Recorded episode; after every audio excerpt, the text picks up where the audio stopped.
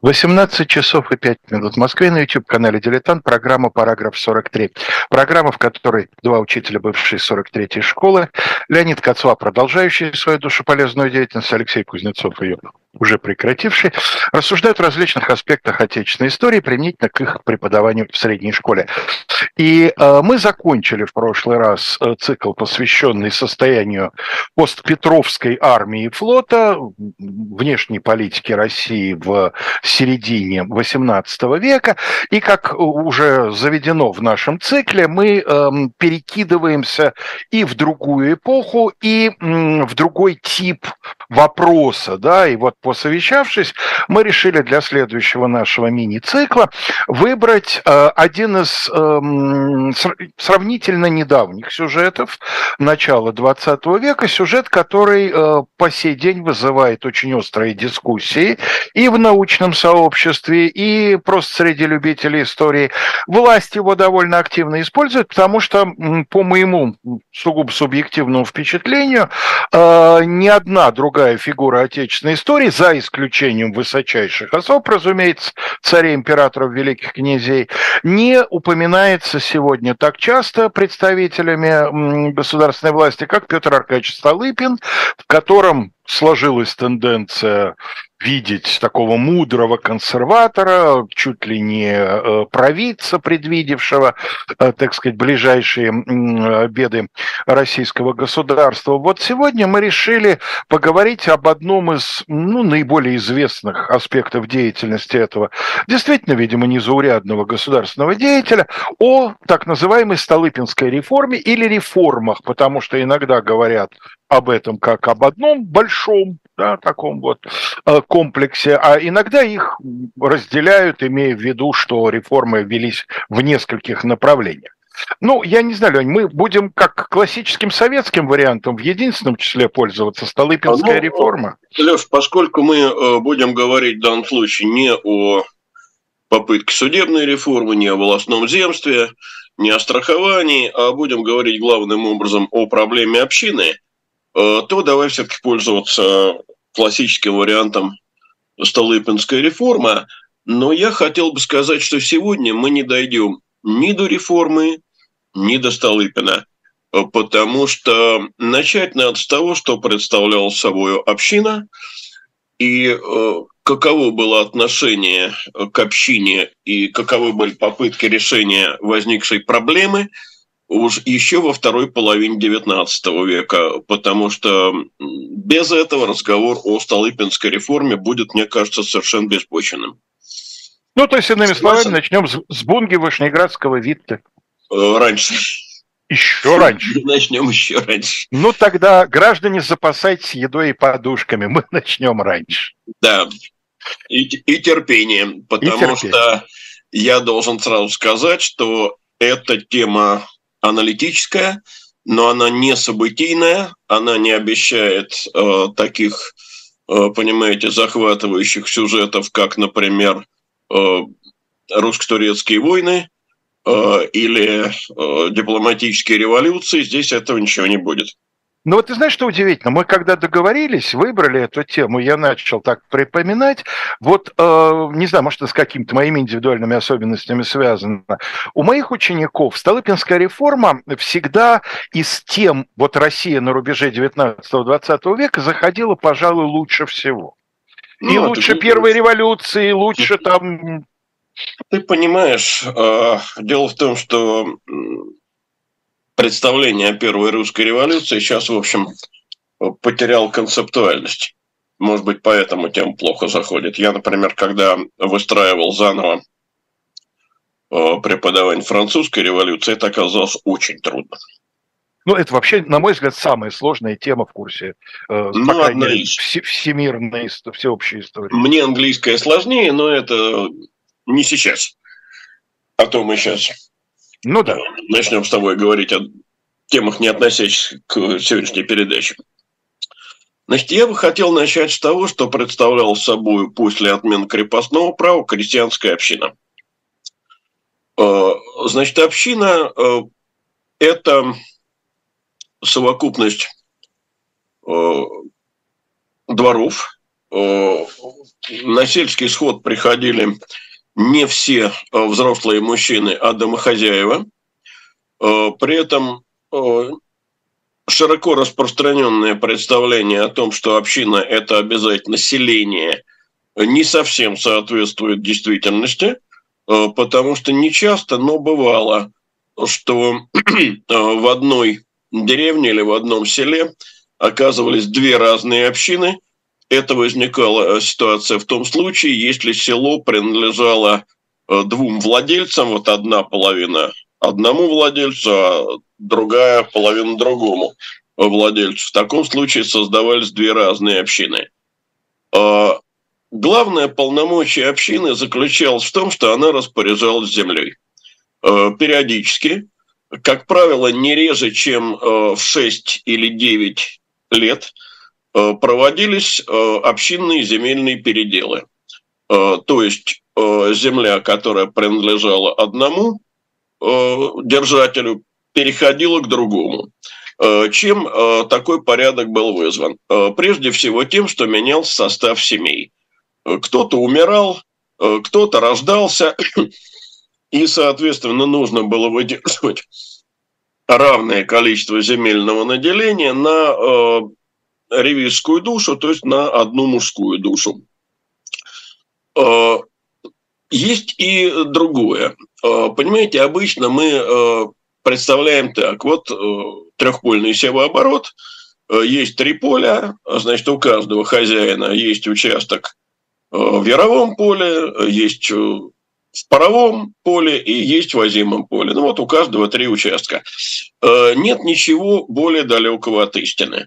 Потому что крестьяне, когда они распределяли землю, добивались максимальной уравнительности. То есть кто-то получал землю похуже, значит, он должен получить и получше.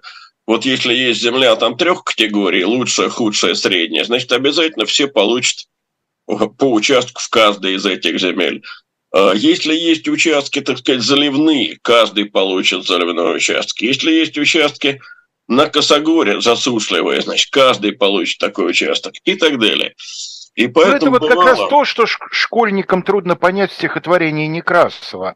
Только не сжата полоска одна. Да, совершенно верно. Не понимают, почему это означает, что что-то случилось вот с мужиком. А, нет, семье. Они, может, и понимают, что это случилось, что он там болен и не может сжать.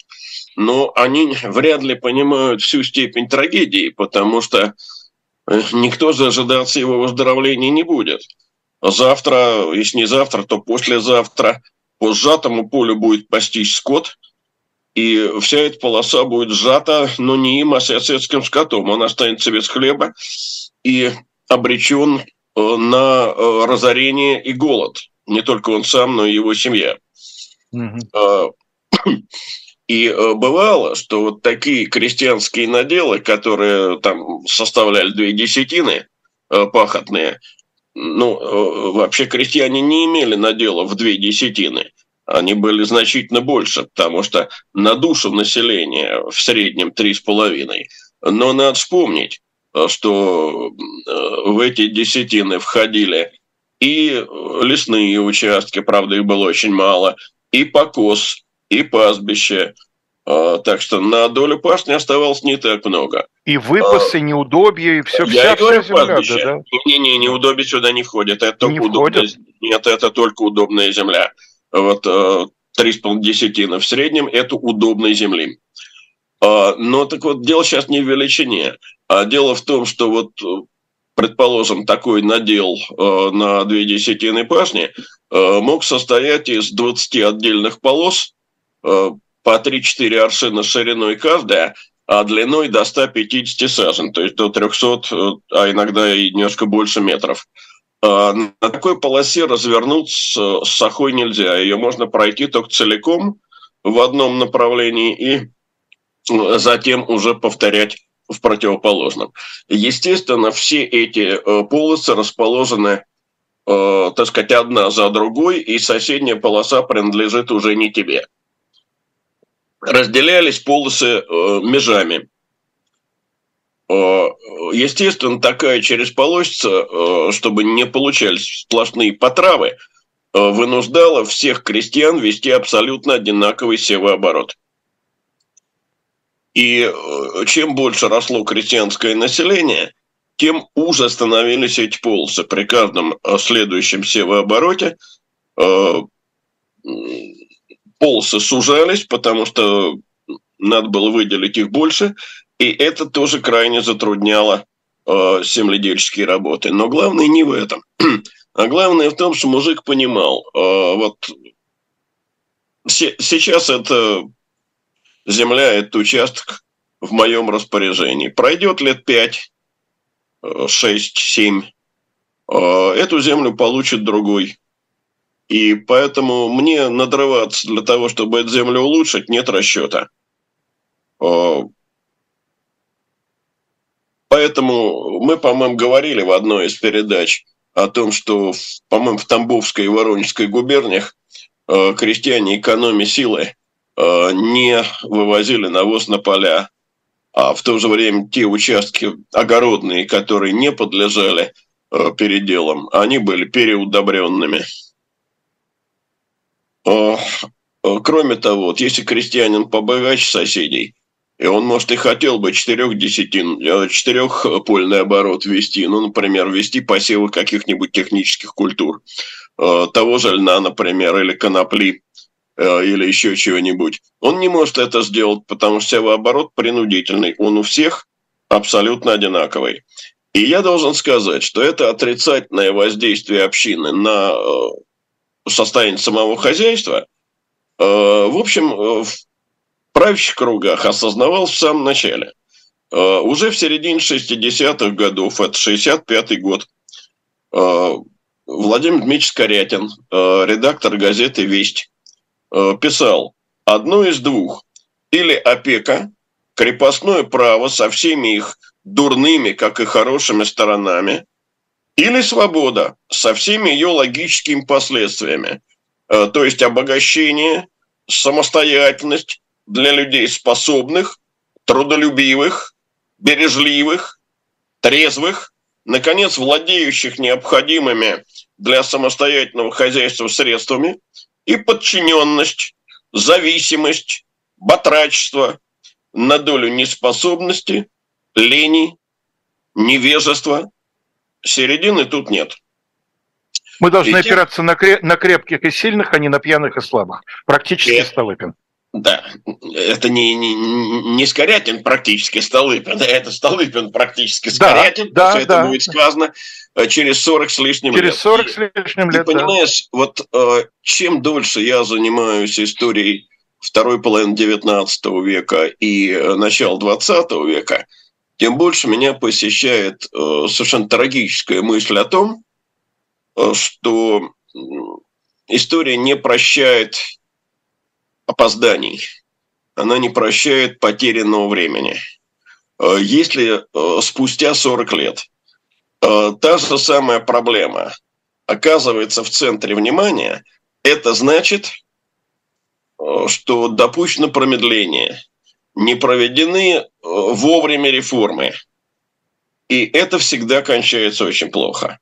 Вот откладывание реформ до более благоприятного времени ведет к тому, что время становится все более и более неблагоприятным. Но здесь был даже другой случай. Дело в том, что хотя, так сказать, вредность, экономическая вредность реформы осознавалась очень многими, но не отменяли общину в течение этих сорока лет, не просто ожидая более благополучного времени, они отменяли потому, что с целого ряда точек зрения община была удобна и выгодна. Прежде всего, она была выгодна в фискальном отношении. Государству было значительно удобнее требовать подати с, ну, скажем так, с крестьянского коллектива, mm-hmm. с совокупности хозяев, а не с каждого сельского хозяина в отдельности. Вообще не существовала так называемая круговая порука. Правда, она до тысяча девятьсот шестого года не доживет, будет отменена чуть-чуть раньше. И э, если э, несостоятельный бедняк уплатить подати не мог, значит, за него все равно должна была платить община, потому что государство выносило подати община. Кто будет оплачивать? Более состоятельные соседи. Другой вопрос. Это не благотворительность. Вот надо понимать, что такого рода благотворительности в общине не бывало. Потом на этом несостоятельном, э, так сказать, его сосед э, возьмет свое, может быть, с лихвой. Но все-таки ему, этому состоятельному соседу, это не очень удобно. А, э, а государству удобно. Государству удобно и... с другой точки зрения община. Ведь община, как мы знаем, выдавала или не выдавала паспорт. Паспорт – это не совсем то, что сейчас. Паспорт полагался крестьянину, и без паспорта крестьянин не мог отлучиться из своей деревни далее тридцати верст.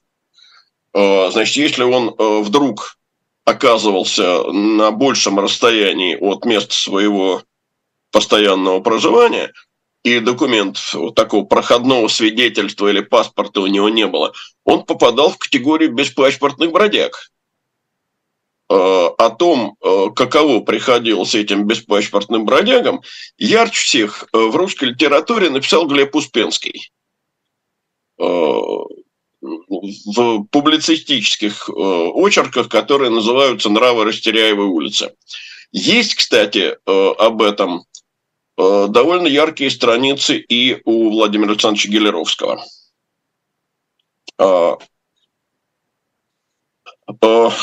Наконец, правительство опасалось еще одного. Значит, дело в том, что пока существовала община, земля надельная не подлежала продаже. Если общину уничтожить и отдать землю в частную собственность крестьянам, значит, что будет происходить? Начнется массовое разорение. Кто-то просто по бедности землю вынужден будет продать, а кто-то ее пропьет. В том, что крестьяне способны землю пропивать, власти не, собер... не сомневались ни на одну минуту.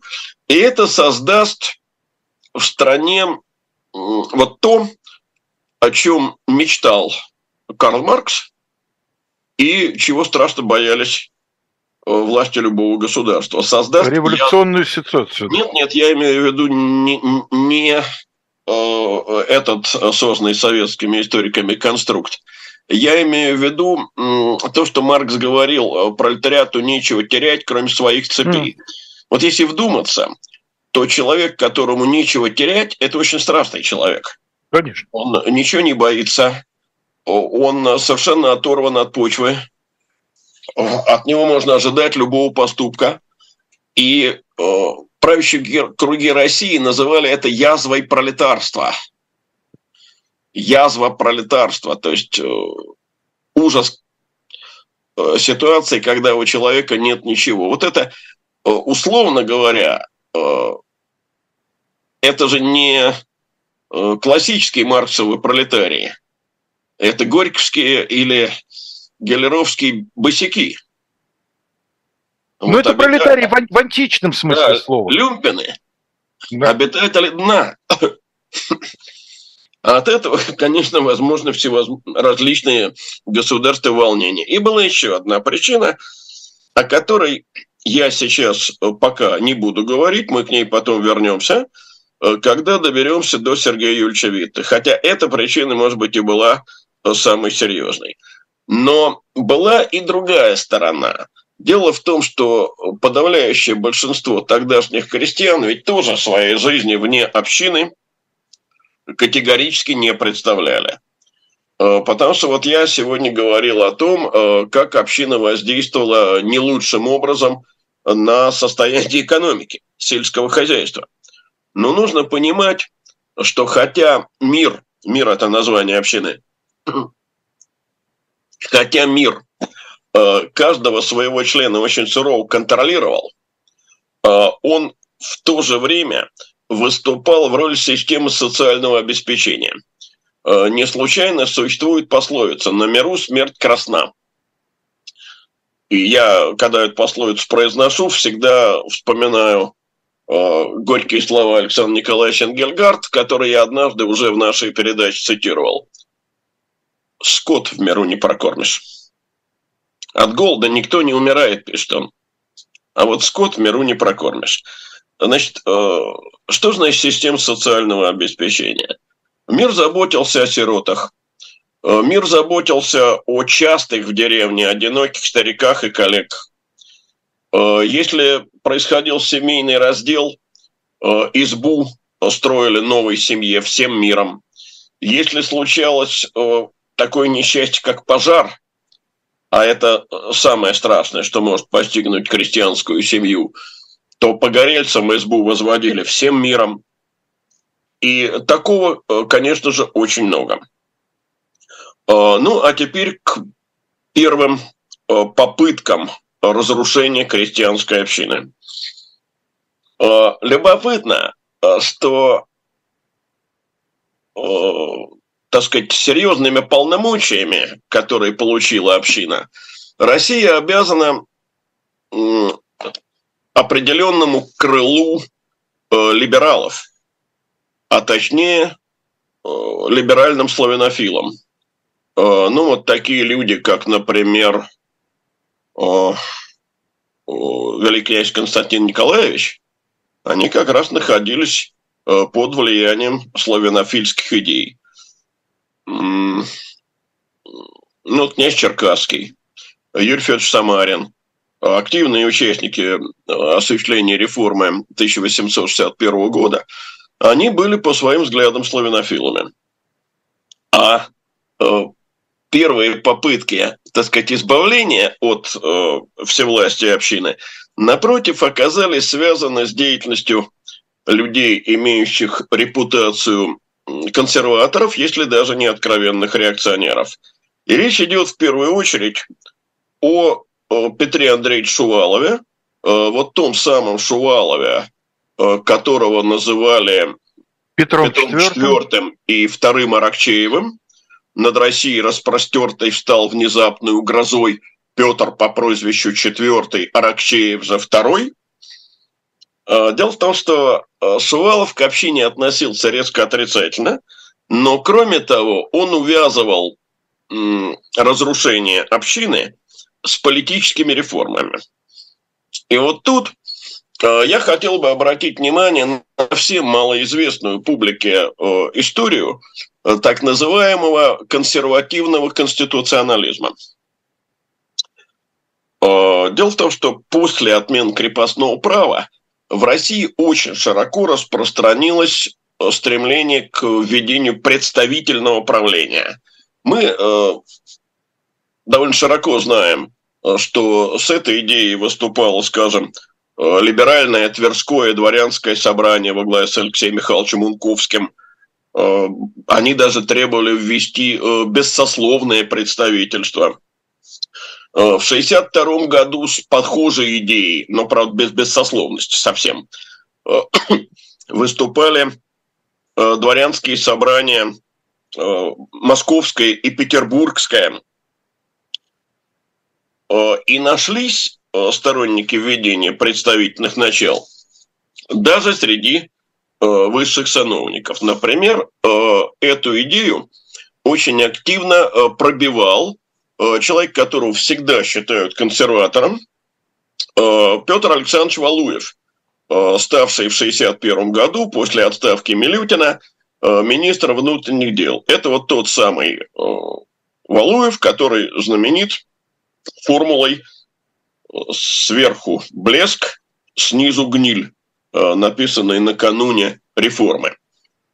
Так вот, в одной из своих записок Валуев пишет: «Наиболее общая черта, почти универсальная, это стремление известной части общества иметь некоторое участие в управлении. До тех пор, пока эти стремления не будут в известной мере удовлетворены, не будет ни мира, ни перемирия». То есть э, консерватор-то он консерватор, но он трезвый консерватор. И в связи с этим он предлагает ввести в Государственный совет выборных членов от губерний. Э, Леша, э, опять же, вот когда говоришь об этом, вспоминаешь, что это шестьдесят первый год, через двадцать лет с той же идеей будет выступать знаменитый Лорис Мелик Михаил Тарелович, а спустя еще двадцать три года, в тысяча девятьсот четвёртом, князь Святополк Мирский. И опять сорок лет, а ВОЗ все там же. Нам сейчас придется прерваться на несколько десятков секунд для того, чтобы посмотреть наш рекламный ролик. После этого мы отрекламируем книжку и вернемся к консервативному конституционализму.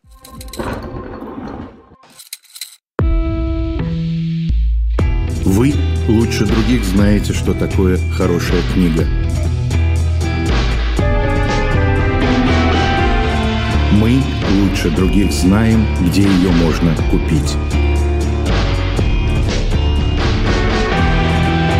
Книги на любой вкус с доставкой на дом. Интернет-магазин «Шоп-дилетант-медиа».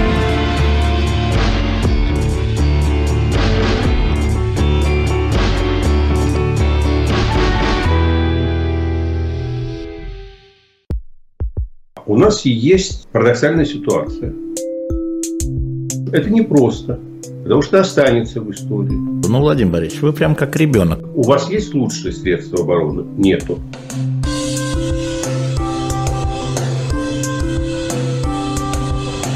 Мы же не живем в России просто так. У нас всегда должна быть какая-то миссия, ради которой можно сдохнуть. Это вообще вот кто доказал? Бжезинский.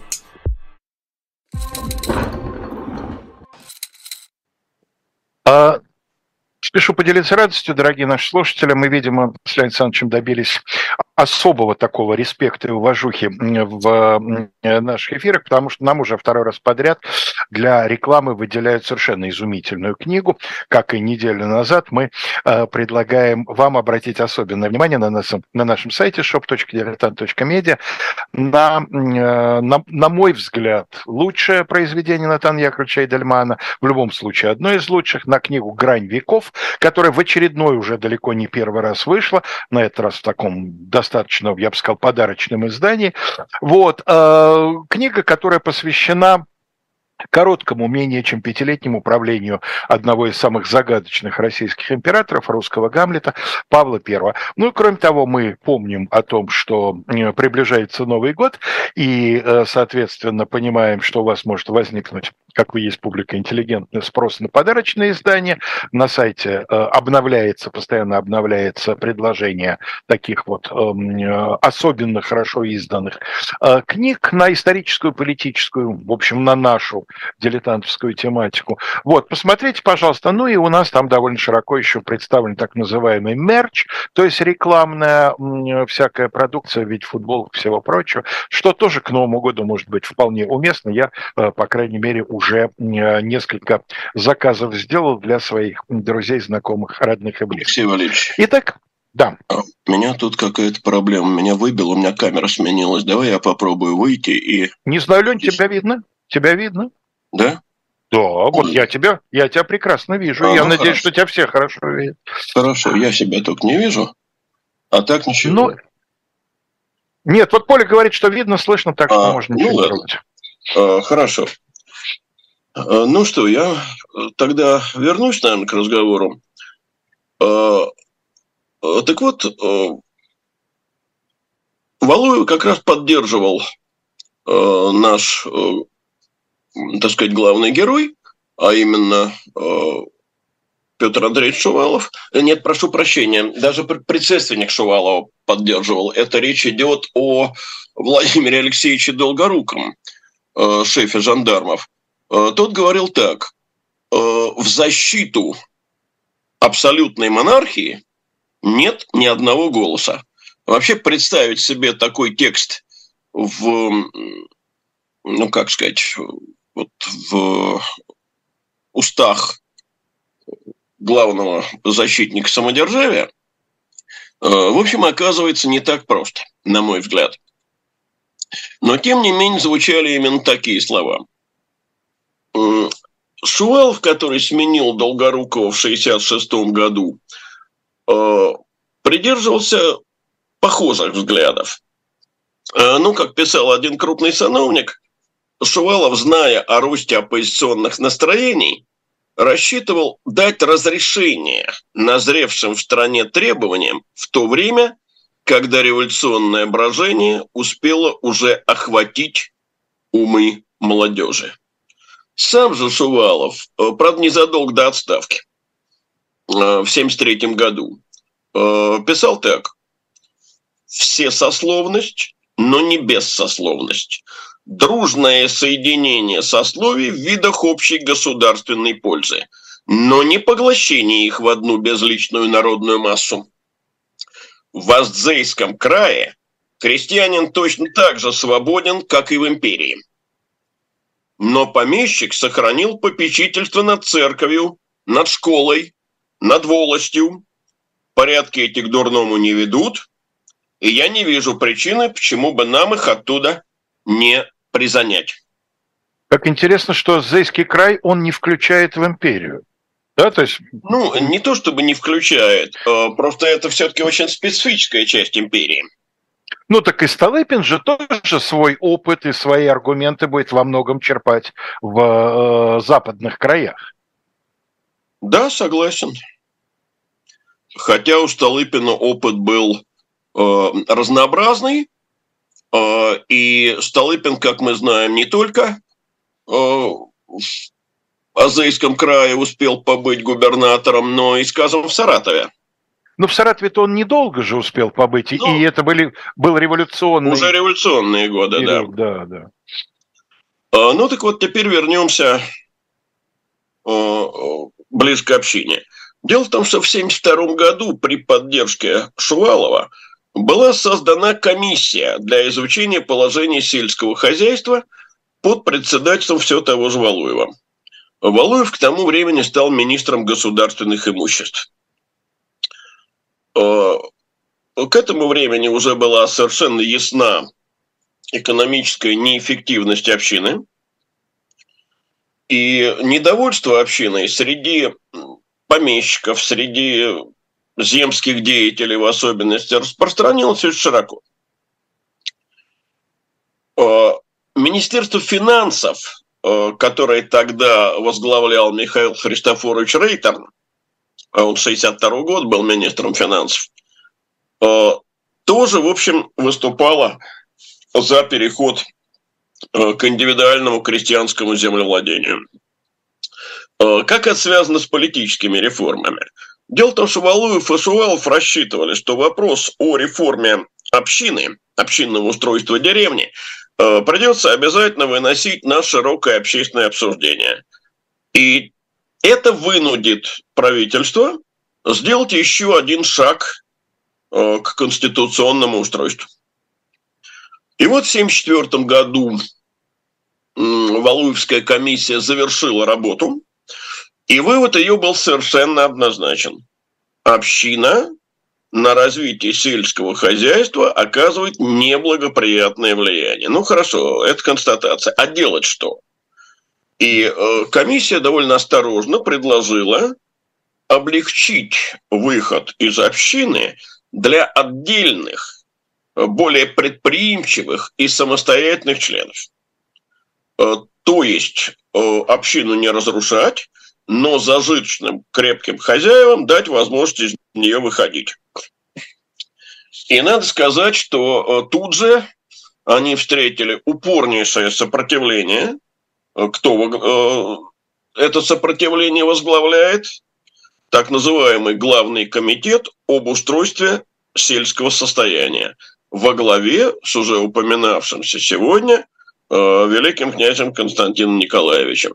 То есть, если в вопросе об отмене крепостного права Константин Николаевич был либерал и прогрессист, то в вопросе об общине он оказался, в общем, на консервативных, прямо скажем, позициях, он общину отстаивает. Ну, а в тысяча девятьсот семьдесят четвёртом году Шувалов, простите, пожалуйста, прокололся, позволил себе слишком многое, решил, что он действительно Петр четвёртый, заявил: «Я сокрушу эту девчонку», имея в виду, так сказать, фаворитку Александра второго, княгиню Юрьевскую, да, ну тогда еще Долгорукую, в дальнейшем княгиню Юрьевскую, и буквально там через пару дней царь его спросил: Петр Андреевич, вы, кажется, хотели стать послом в Лондоне? Вот Лёня, отсюда... напом... напомни, пожалуйста, я честно, то есть мне, мне, например, не напомни, а расскажи, я эту историю просто не знаю, каким образом. Ведь Юрьевская, как мне представлялось, была вообще политически очень тиха. Каким образом возник этот клинч? Клинч возник очень простым образом. Долго... Екатерину Долгорукую не приняла царская семья. Угу. Дело в том, что Мария Алексеевна долго болела, и, ну, я не хочу, так сказать, заходить в спальню Александра второго, но есть ощущение, что там об исполнении супружеских обязанностей вообще речь не шла уже довольно давно.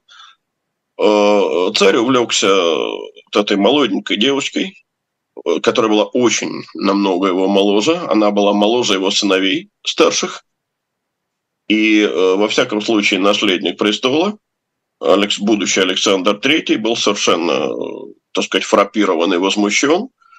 Ну, Александр второй я ведь поселил в Зимнем дворце. Да.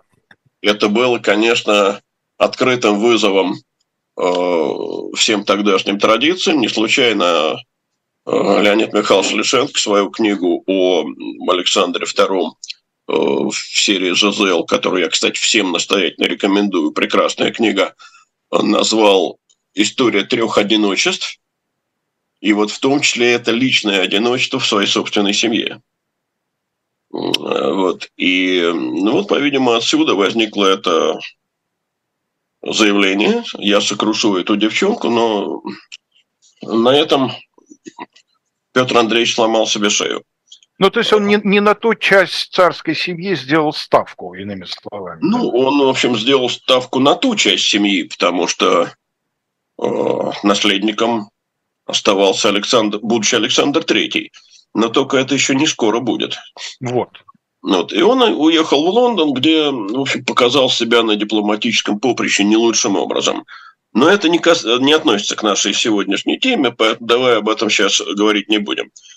После отставки Шувалова вопрос об общине мгновенно был с повестки дня снят. И, надо сказать, снят надолго. Потому что вот следующая попытка, если не разрушить общину, так вопрос нельзя поставить, то, по крайней мере, ограничить немножко ее влияние, это было связано уже с деятельностью Николая Христиановича Бунге, который стал министром финансов после трагической гибели Александра второго в тысяча восемьсот восемьдесят первом году. Тогда ряд э, либеральных министров Александра второго ушел в отставку. Э, среди них был э, тогдашний министр финансов Алексей Агеевич Абаза. И вот на смену ему пришел Бунге. Бунге при этом тоже, надо сказать, э, деятель скорее либерального толка, э, нежели консервативного.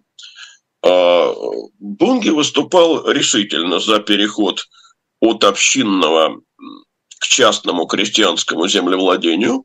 Но, кроме того, вот когда появляется на сцене Бунге, вопрос об общине приобретает еще одну сторону. Значит, речь идет теперь об организации переселения. Переселение на окраины. Дело в том, что к этому времени становится понятно, что при том состоянии сельского хозяйства, агротехнологий и так далее, приходится говорить о серьезном аграрном перенаселении в европейской России. Так вот, Бунге, надо сказать, добиться ощутимого результата не удалось. И вот здесь мы видим другую расстановку сил. Понимаешь, в царствовании Александра третьего за общину выступали либералы славянофильского толка. А теперь... организации переселения, ограничению влияния общины препятствуют самые, что ни на есть, консерваторы, причем это очень мягкое выражение. Ну, дело в том, что когда Дмитрия Андреевича Толстого называешь консерватором, то всегда вспоминаешь, что, в общем, это не совсем Черчилль. Ну да, нет, он реакционер, конечно, абсолютно. Да. Поэтому, ну, для того, чтобы не пользоваться вот этим термином реакционер, от которого, ну, по понятным причинам для людей моего поколения еще, так сказать, сильно попахивает советскими традициями, я предпочитаю пользоваться словом, которое, с одной стороны, является переводом слов «консерватор» на русский язык, а с другой стороны, все-таки по-другому звучит. Это охранители. Охранитель, конечно. Такие ретрограды-охранители.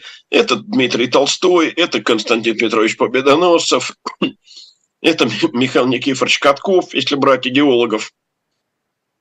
Более того, они не только не позволили ограничить влияние общины, но в тысяча девятьсот восемьдесят пятом году по инициативе Дмитрия Андреевича Толстого был принят закон об ограничении семейных разделов.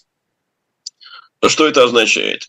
До сих пор для того, чтобы, ну, скажем, сын с женой выделились из отцовской семьи, требовалось согласие только главы семьи.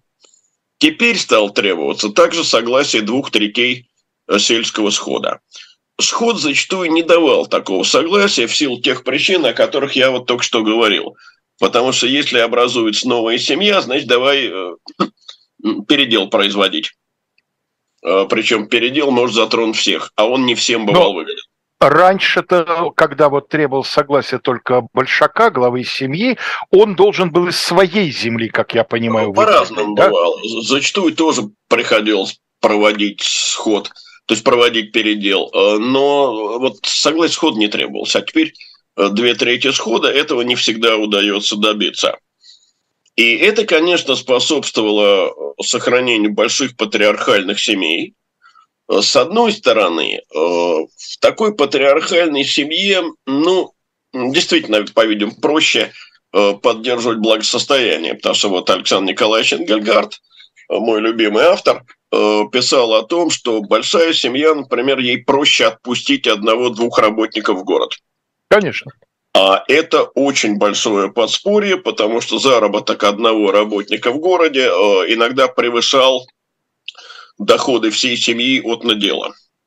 Малая семья, где родители и дети никого отпускать не может, и это способствовало разорению. Но государство не только этим руководствовалось, и я думаю, что главным образом не этим, а тем, что вот эти большие патриархальные семьи, они, конечно, облегчали задачу надзора за крестьянами. И вообще вот во второй половине восьмидесятых годов в вопросе об общине преобладает линия такая консервативная. Значит, Государственный совет специально отмечает, на правительстве лежит обязанность скорее сдерживать переселение, нежели поощрять его. Ну и к тому же в восемьдесят седьмом году царь меняет министра финансов. Бунге он переводит на очень почетный, но совершенно безвластный в те времена пост председателя комитета министров. Комитет министров – это не совет министров, это чисто... Это не координа... правительство, да. Да, это чисто координационная должность. Каждый министр сам докладывал царю и никакой ответственности перед председателем комитета не нес. И Совет министров России возникнет только после издания манифеста семнадцатого октября тысяча девятьсот пятого года. Вернее, Совет министров был и до этого. Но Совет министров Совета... как правительство, да. Да, но главой Совета министров считался сам император. А вот правительство полноценное возникнет только в конце пятого года. На место Бунге назначается Иван Александрович Вышнеградский. Иван Алексеевич, прошу прощения. Иван Алексеевич Вышнеградский. Вышнеградский был, надо сказать, очень серьезным ученым, физиком, механиком. Но в своих воззрениях социальных он занимал как раз консервативную позицию. То есть протекционистскую политику Бунге. Вот Бунге ведь известен прежде всего протекционистским подходом к развитию промышленности. Это Вышнеградский полностью продолжил. Вот тут они друг от друга мало отличаются, и продолжателем их явится Сергей Юльевич Витте. Но в рабочем вопросе, в вопросе об общине и переселенческой политике, его взгляды и его распоряжения кардинально отличались от взглядов и распоряжений Бунге. В тысяча девятьсот восемьдесят девятом году принимается закон, которая разрешает переселение лишь в случае крайней экономической нужды. Более того, местные власти э, получают право запрещать переселение по своему усмотрению. Мы опять сделаем небольшой прыжок во времени. Э, прыгнем теперь мы на...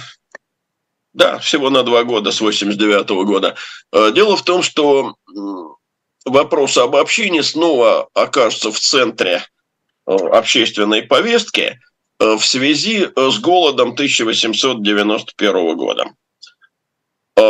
Значит, сразу скажу, это был крупнейший голод девятнадцатого века, голод, который категорически не может быть сопоставлен с голодом ни двадцать второго года, тысяча девятьсот двадцать второго, ни тем более тысяча девятьсот тридцать второго — тридцать четвёртого годов, потому что ну, в тридцать втором — тридцать четвёртом от голода погибла э, ну, самая консервативная цифра, по-видимому, сильно преуменьшенная, три — три с половиной миллиона человек.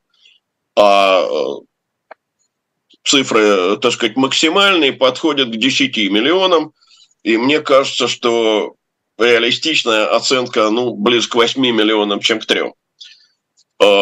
Голод тысяча восемьсот девяносто первого года унес на порядок меньше. Считается, что от голода и вызванных голодом болезней погибло триста семьдесят пять тысяч человек. И большинство не, собственно, от голода, а именно от болезней. Как голод вызывает болезни? Люди начинают употреблять в пищу то, что в пищу не надлежит употреблять. Траву, кору, кору, трупы павших животных. И в результате начинаются желудочные заболевания. Тут и дизентерия, тут на подходе холера, тиф и все что угодно.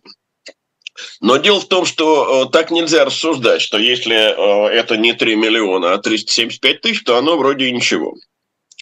Дело в том, что такой чудовищный голод, который будет в Поволжье в двадцать втором или тем более в черноземной полосе Советского Союза, прежде всего в Украине, в Казахстане и в черноземных областях Российской Федерации в тридцать втором — тридцать четвёртом годах, такой голод даже привидеться никому не мог в самых страшных снах в девятнадцатом веке.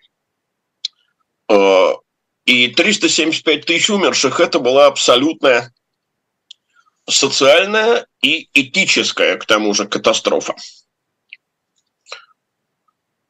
И, конечно, голод привлекает внимание к тому, что общинное землепользование лишает крестьян стимула к качественной обработке земли.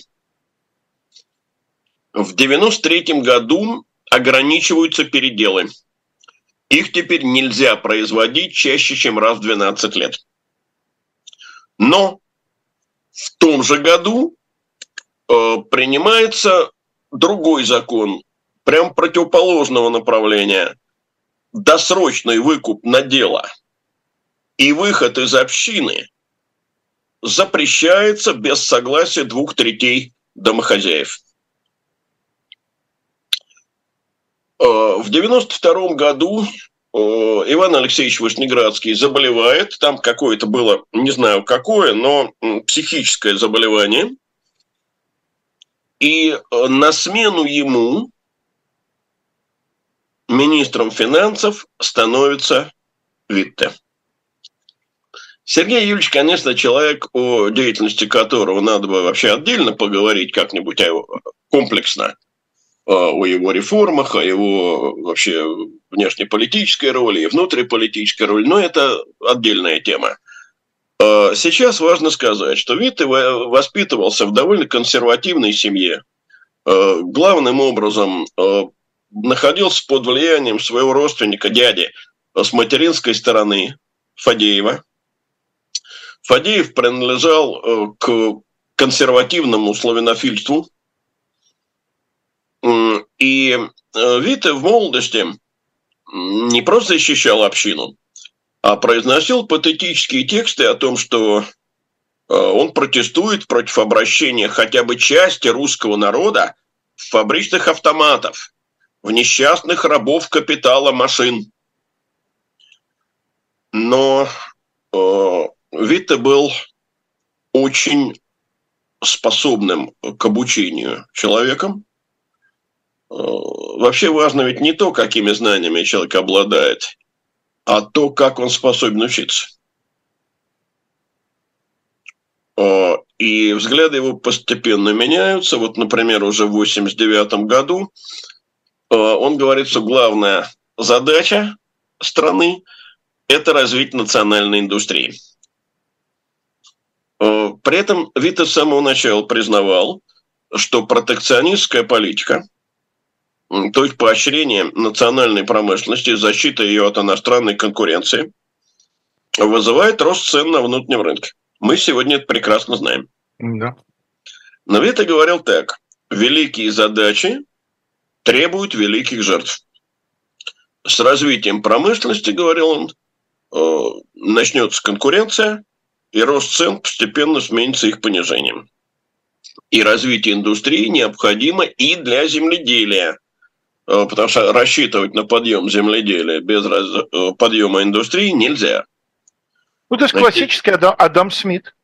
Ну, в общем, да. Совершенно классический. В девяносто первом году, когда Витте еще не был министром финансов, а был министром путей сообщения,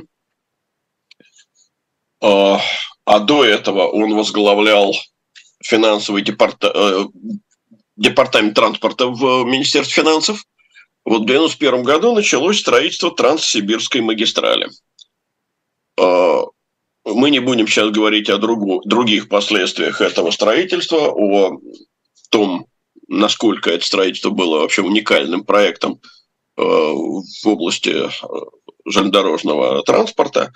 Нам важно другое. В связи с началом строительства Транссиба Витте настоял на том, чтобы переселенцам в Сибирь был предоставлен льготный проезд, медицинская помощь и продовольственные суды. Наконец, в девяносто пятом году... Я правильно понимаю, что как министра, именно ответственного за железные дороги, его интересовало, чтобы происходило быстрое заселение тех районов, через которые железная дорога пойдет? И это тоже. И это тоже. Но это не все. В девяносто пятом году он вводит, ну то есть по его инициативе вводится новый паспортный закон, который дает крестьянам возможность отправляться на заработки на более длительные сроки. И вот за девяносто третий — девяносто пятый годы за Урал отправляется девятьсот семьдесят тысяч крестьян. Им передается семь миллионов десятин земли. Тут надо, правда, понимать, любое переселение – это конфликт. Потому что вот эти семь миллионов десятин, они не с воздуха, так сказать, упали, не с неба упали. Они были изъяты у местного кочевого населения как излишки. Но я не очень уверен, что кочевники считали, что эта земля им не нужна, что она у них излишняя, и, так сказать, этому изъятию радовались.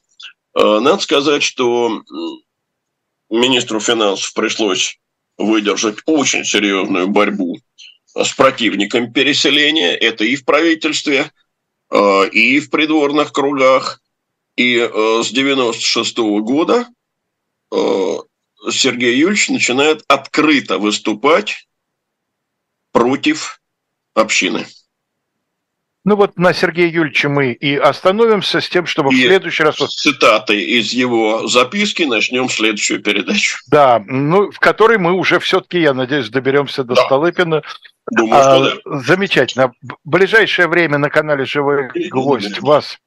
ожидает особое мнение с Александром Штефановым, которого российские власти считают иноагентом. С ним будет беседовать Лиза Никина. Ну, а в двадцать один ноль ноль в своем классическом составе программа «Статус». А мы с Леонидом прощаемся. Надеемся, что до следующего вторника. Всего да, хотел в это верить.